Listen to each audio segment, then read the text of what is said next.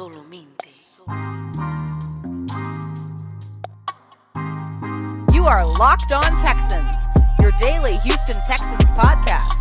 Part of the Locked On Podcast Network. Your team every day.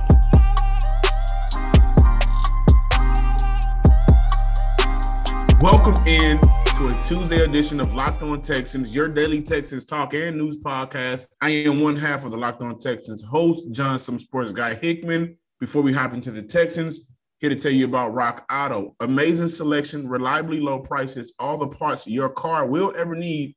Visit rockauto.com and tell them the Locked On Texans sent you their way.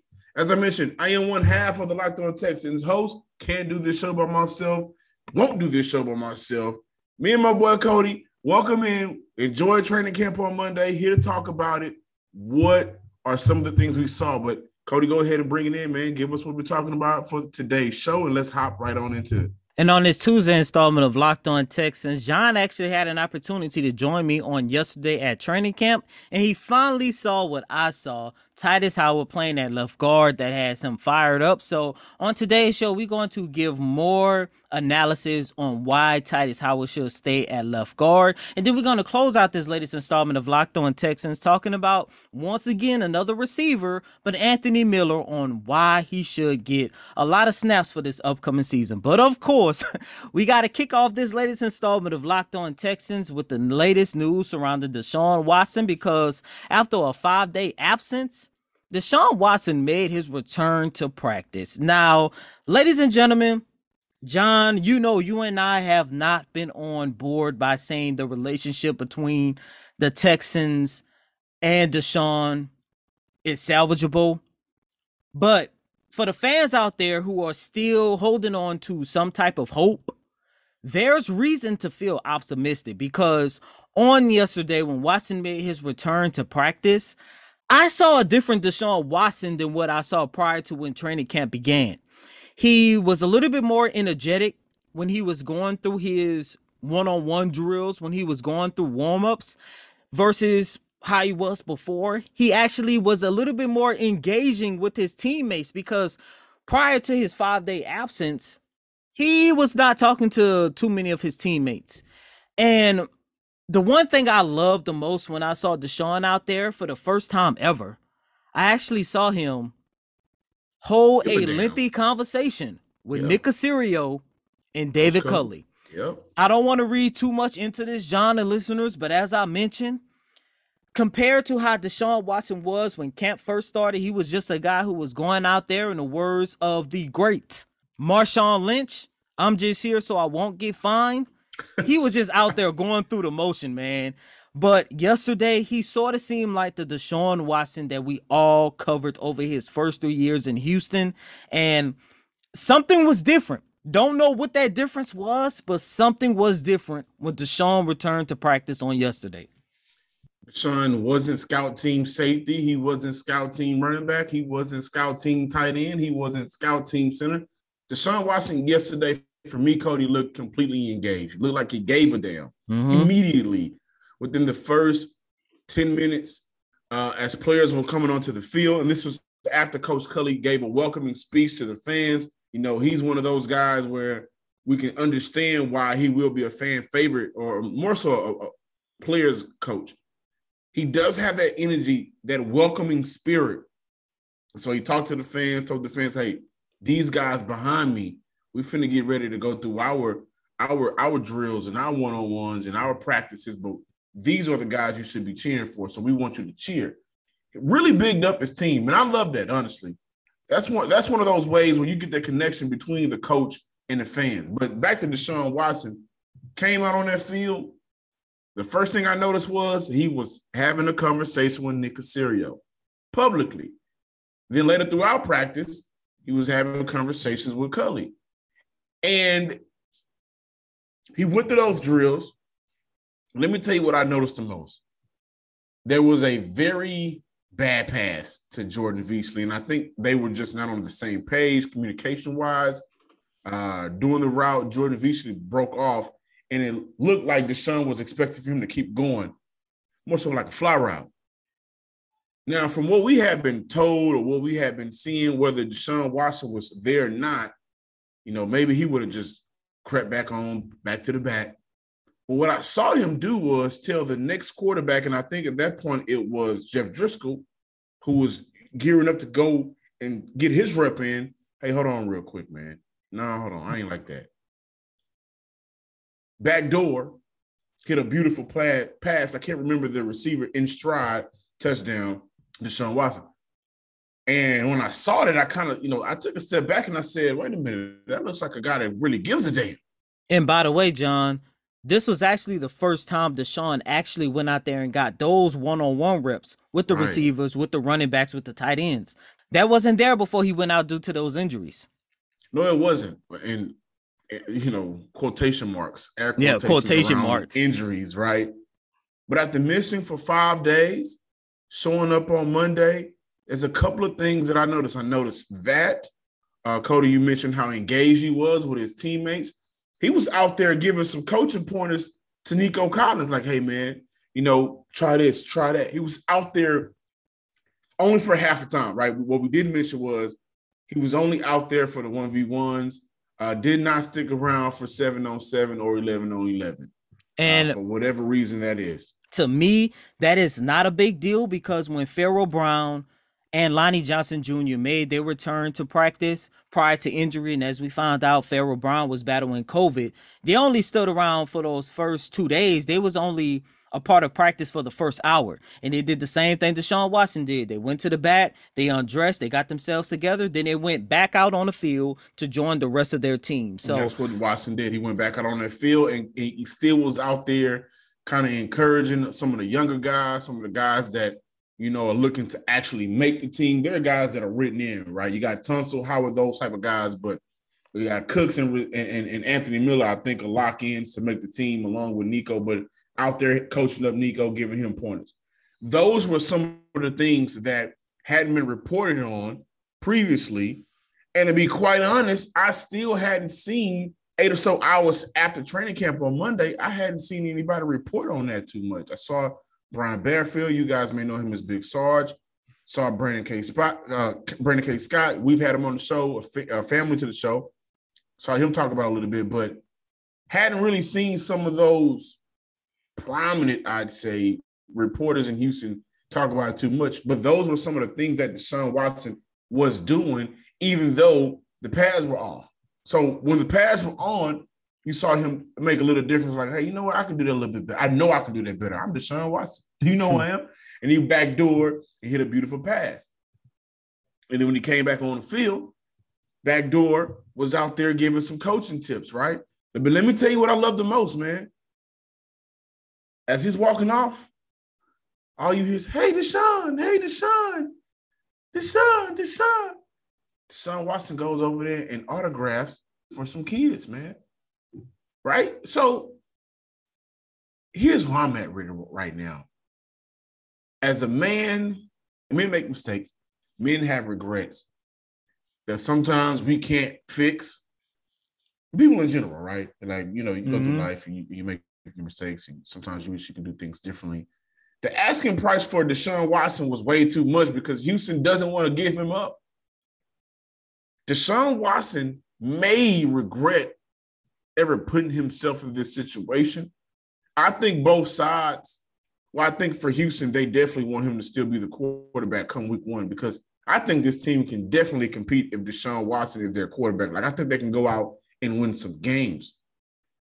I think I think for Watson, he may be in a situation mentally where returning back to this franchise that gave you 156 M's million dollars, a city that is torn right now until you put that jersey on week one, they're gonna they're gonna love you again, man. That's how sports fans are.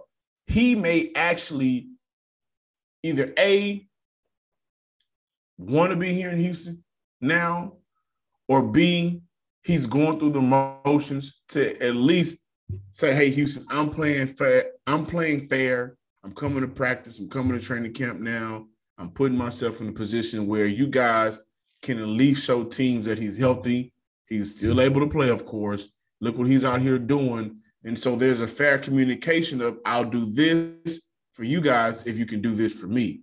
That's a possibility, right? Let's work together to, to get me in the best situation that I want to be in and get get you back what you want in the trade. But I can't help but think now uh, that he's regretting what he what, what he did, his request, and of course, this whole time Houston does Why they're asking for the amount in return in a pandemic. Deshaun Watson, Deshaun Watson situation is like Harris County. It's in the red, and uh, you know Houston is asking for so much in return with with no certainty of his of his situation for the future. Teams are scared about that. And you know, as I look around yesterday, him interacting with those kids, some of the fans, him interacting with his teammates, and those whatever it was spoken of, spoken about during the conversations between him and Culley. I'm not one of those guys to say just hold your breath. We may see him start week one, but mm it wouldn't shock me anymore. But I also think this could be just him saving grace, going through the motions, and make sure that teams know that he's actually complying and still wants to be out, but it's going to go through the right process. This is why I wanted to bring up the difference from where he was prior to that five day absence to where he was yesterday. Now, today, I'm going to keep an eye out on whether or not he gets more reps and that same demeanor that we saw on Monday because maybe maybe he just had a good day. Maybe something happened over the weekend or maybe something happened that morning that just put him in a good mood to the fact that we saw that change in Deshaun. I'm going to keep an eye out on that today, but yesterday was a step in the right direction. I will say this. Talked about this last week. If Deshaun Watson is around week one, you may make some money on that. The odds for Deshaun Watson being the quarterback week one for the Houston Texans now plus 700 at betonline.ag. The fastest and easiest way to bet on all of your sports action. Don't sit on the sidelines anymore. This is your chance to get into the game. Head to the website or use your mobile device to sign up today and receive your 50% welcome bonus on your first deposit with promo code locked on. The reason why betonline.ag is the best. You get all the latest news, odds, and info for your sporting needs, including the MLB, NBA, NHL, UFC, MMA action, and of course, the NFL. Again, go to betonline.ag and use promo code locked on to receive your 50% welcome bonus on your first deposit. BetOnline is your online sportsbook expert.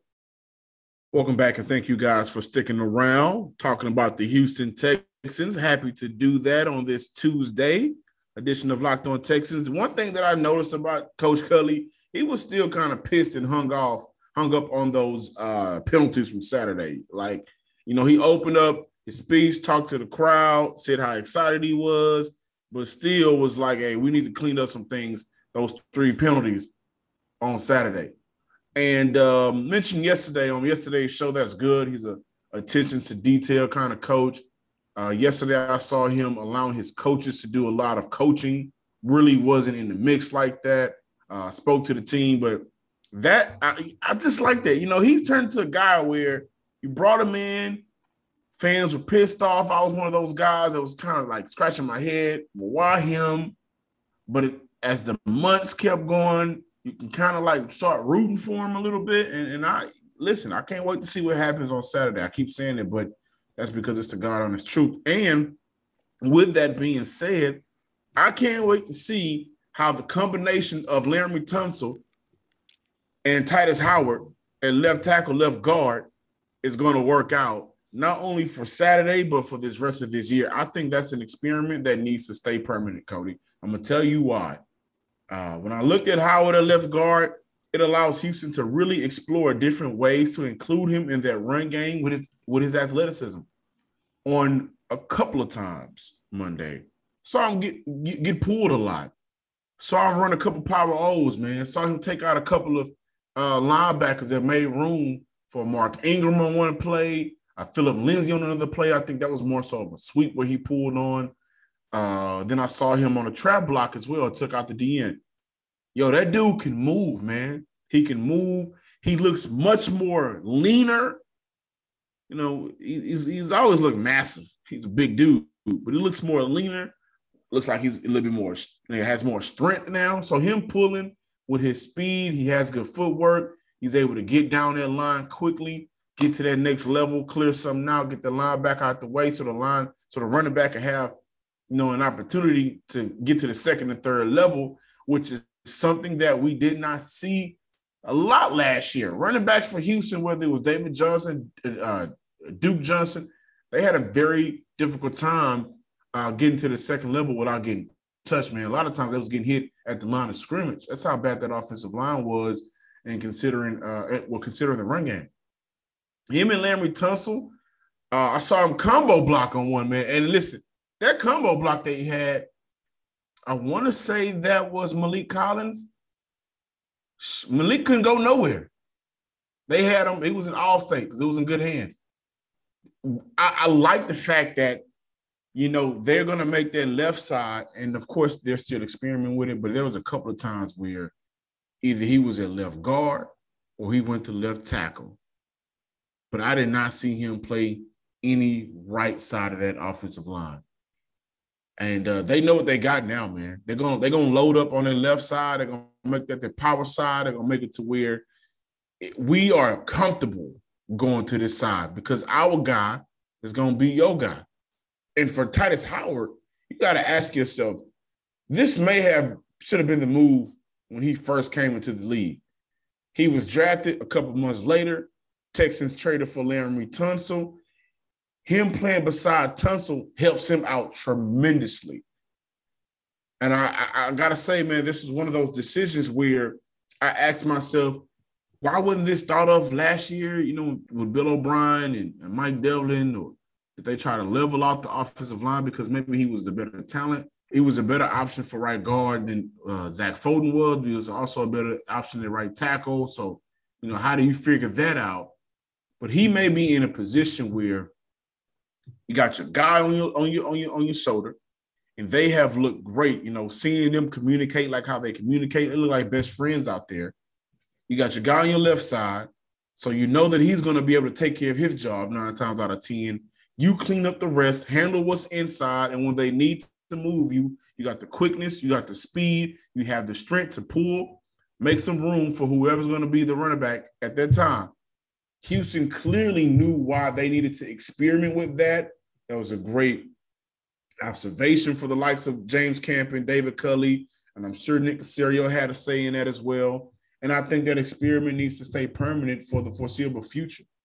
And if I'm a running back, if I'm Lindsay, if I'm Ingram, if I'm Johnson, I like that. And I, especially if I'm and I'm presuming to be David Johnson, but whoever is going to be the receiving back or whoever will be the receiving back for that play. And if you throw a screen, I like that because I know my boy can move. I know he can get out to that spot and make some space for me. Or if we weren't in the power O and we need to get a couple of yards, if I'm Mark Ingram, I like that. I know we can he can get out there and move some bodies. And what you also forgot to mention is the protection that they provided for Tyrod Taylor. And maybe that is why, if your speculations are correct, why Deshaun Watson might be reconsidering his trade request. And for Howard personally, that change from right tackle to left guard has also improved his run blocking because, John, as you mentioned, you just finished talking about the gaps that Howard and Tunsil were able to create. I know what play you're talking about.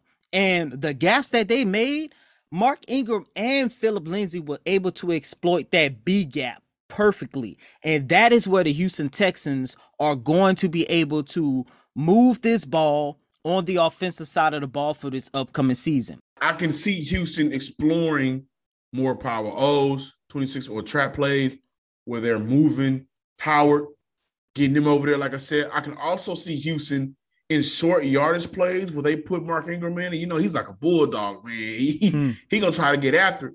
I can see them running some. Ooh, I can see them being a very good team on ISOs because they're just they're gonna line them up one by one, and we're gonna get after you. We we're gonna trust that our guy is gonna be bigger, nastier, faster, and quicker to the spot than your guy is.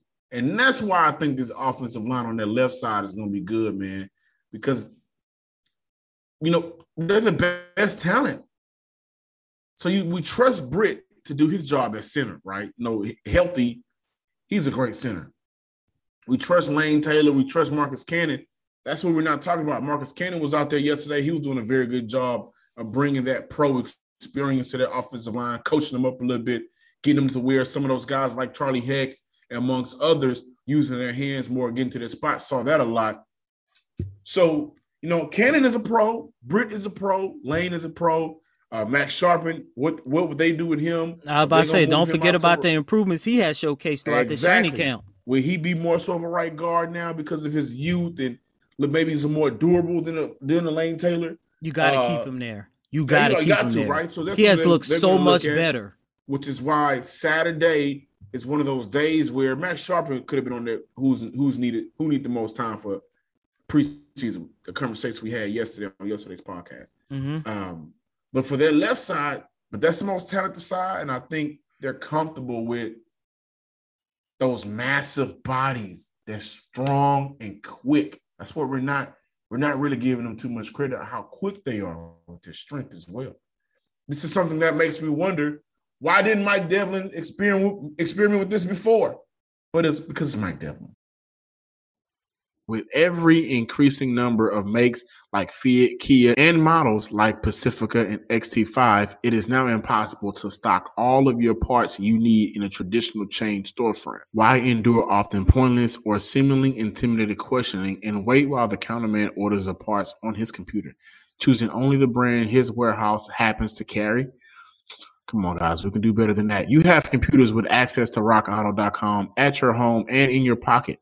One reason to repair and maintain your car is to save money that you can use for other important things like mortgage or food. Why would you choose to spend 30, 50, or even 100% more for the exact same auto parts at a chain store or new car dealership? For example, the Delphi FG 1456 fuel pump assembly for a 2005 through 2010 Honda Odyssey cost 353 99 at Advance, a big chain store. But it only costs $216.79 at rockauto.com. Chain stores have a different price tiering for professional mechanics and do-it-yourselfers. RockAuto.com prices are the same for everybody and are reliably low. RockAuto.com always offers the lowest prices available rather than the changing prices based on what the market will bear, like airlines do. RockAuto.com is for everybody and it does not require a membership or account login. Go to rockauto.com right now and see all the parts available for your car or truck. Right locked on in their How Do You Hear About Us box so they know we sent you. Amazing selection, reliably low prices, all the parts your car will ever need. RockAuto.com. Betting on the Houston Texans, guys, does not have to be a guessing game. If you listen to the new Locked On Bets podcast hosted by your boy Q and handicapping expert Lee Sterling, get daily picks, blowout specials, wrong team favorite picks, and Lee Sterling's lock of the day. Follow the Locked On Bets podcast brought to you by betonline.ag wherever you get podcasts. Welcome back, ladies and gentlemen. And as we close out this latest installment of Locked On Texans, John, I am about to start the Anthony Miller fan club because that young man has had a really great training camp. And on yesterday, I saw some things from that young man where I said to myself, I hope that he is the Texans' number three receiver moving forward doing the one-on-one drill, I had an opportunity to watch him run this in and out route on Tavierre Thomas, burned him, and caught a beautiful pass once again from Deshaun Watson, and then doing the was that the hold on was that the because I think I caught that that was a was that the one we it was one where ran this route and it looked like he was running a slant and then he broke it back off. Yeah. And, oh my gosh. Yeah, listen, guys. listen, hey man. that route, because I'm sitting there, I think at this point I had uh I had a I'm gonna tell you, I, I enjoyed my day. I had a jerk chicken egg roll. I'm sitting there, I'm eating my I know, right? Sounds sounds crazy. I had a jerk chicken egg roll with some Sprite. I'm sitting there, I'm eating it. I almost missed it because I put my food down to pick up my drink as he was going, but I caught it and I said, Yo, man, hey, he's going to demolish Nichols this year. Man. Because Anthony Miller essentially he has the ability, doesn't have the height, but he has the ability to play outside receivers. I think he does. You know who he reminds me of? He reminds me of a young Brandin Cooks. Oh my gosh. And they are the same size, same height. And what I like about Anthony Cooks Miller is a little bit more speedier, but I can Oh yeah, yeah. comparison. Cooks is a little bit more more faster, but what I like most about Anthony Miller, and it's part of the reason why Brandin Cooks has always been one of my favorite receivers in this league. Their talents, you could line them up in a slot. They could beat you with their speed, but they're so gifted to the point where you can line them up on the outside as well. And that is part of the reason why going into this season, look, I know the wide receiver core is by far one of the most competitive positions out there for the Texans as of right now. As we mentioned on yesterday when we talked about Chris Moore, the Texans as of right now have 11 wide receivers. And out of that 11, you can expect that number to drop down somewhere in the range of six to seven. But Anthony Miller, the Texans need to make sure that they give him the right amount of snaps and utilize him better than what he had in Chicago. Because all the only thing this guy need is an opportunity and a chance. And just like he said following the team scrimmage on Saturday, he feels like he's he has an opportunity to get that chance and get that opportunity here in the city of Houston. Man, John, Anthony Miller, fans and listeners, Anthony Miller, along with Nico Collins, that has the potential to create a really good dynamic duo for this team moving forward.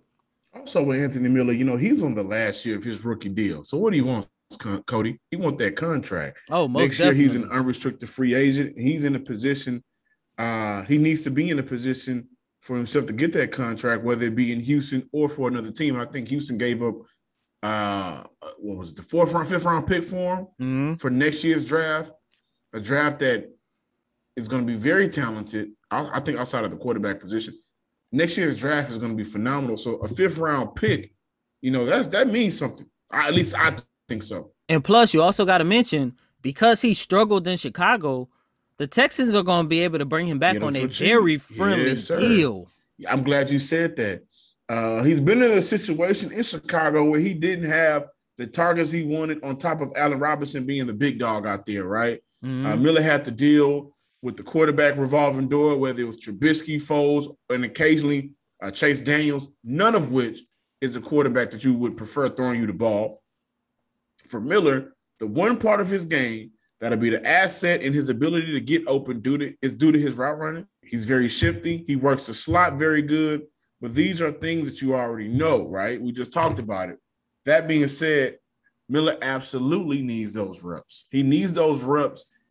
And I can see his target because last year he only caught 50 passes and eventually he lost his playing time due to Mooney and his emergence in Chicago.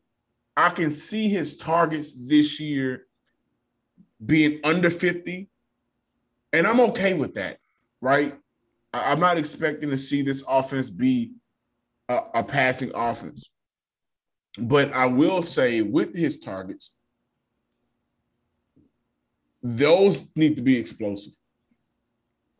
I, you know, I can see Miller with his ability being a, a 13 per catch type of receiver, especially working him in a slot where, you know, he's getting opportunities and put in situations where he actually can win against the defender, right? So I'm expecting for him those target numbers. I the targets may be there, the receptions may not be there, but either or, I can see both of those numbers. I expect maybe both of those numbers to be down from last year, although you, you kind of question whether or not he's going to be the number two receiver on this team, or will it be, you know, uh, Collins? Will it be Conley? Still wonder who's going to be the number two because we know who the number one is. At least we got a conversation for tomorrow with Houston may explore moving on. But if those targets and reception numbers are down, I would like for him to be one of those 12 to 13 yard per catch kind of guy, man, because what that's telling me is you are a weapon that Houston knows they have, and they put you in situations to where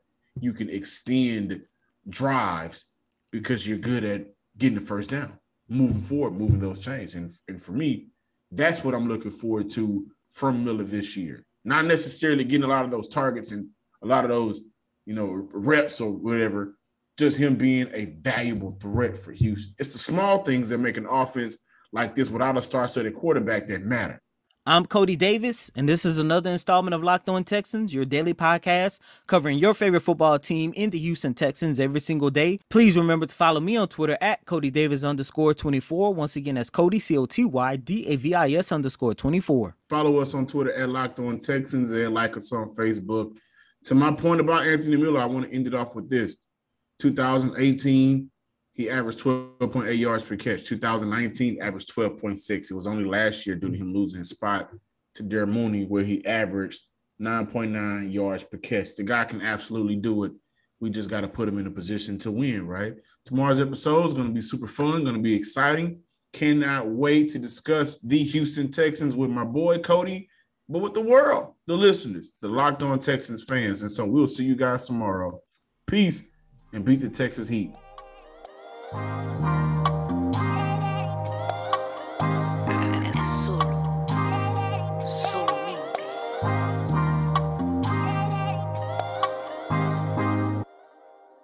You are Locked On Texans, your daily podcast on the Houston Texans, part of the Locked On Podcast Network. Your team every day.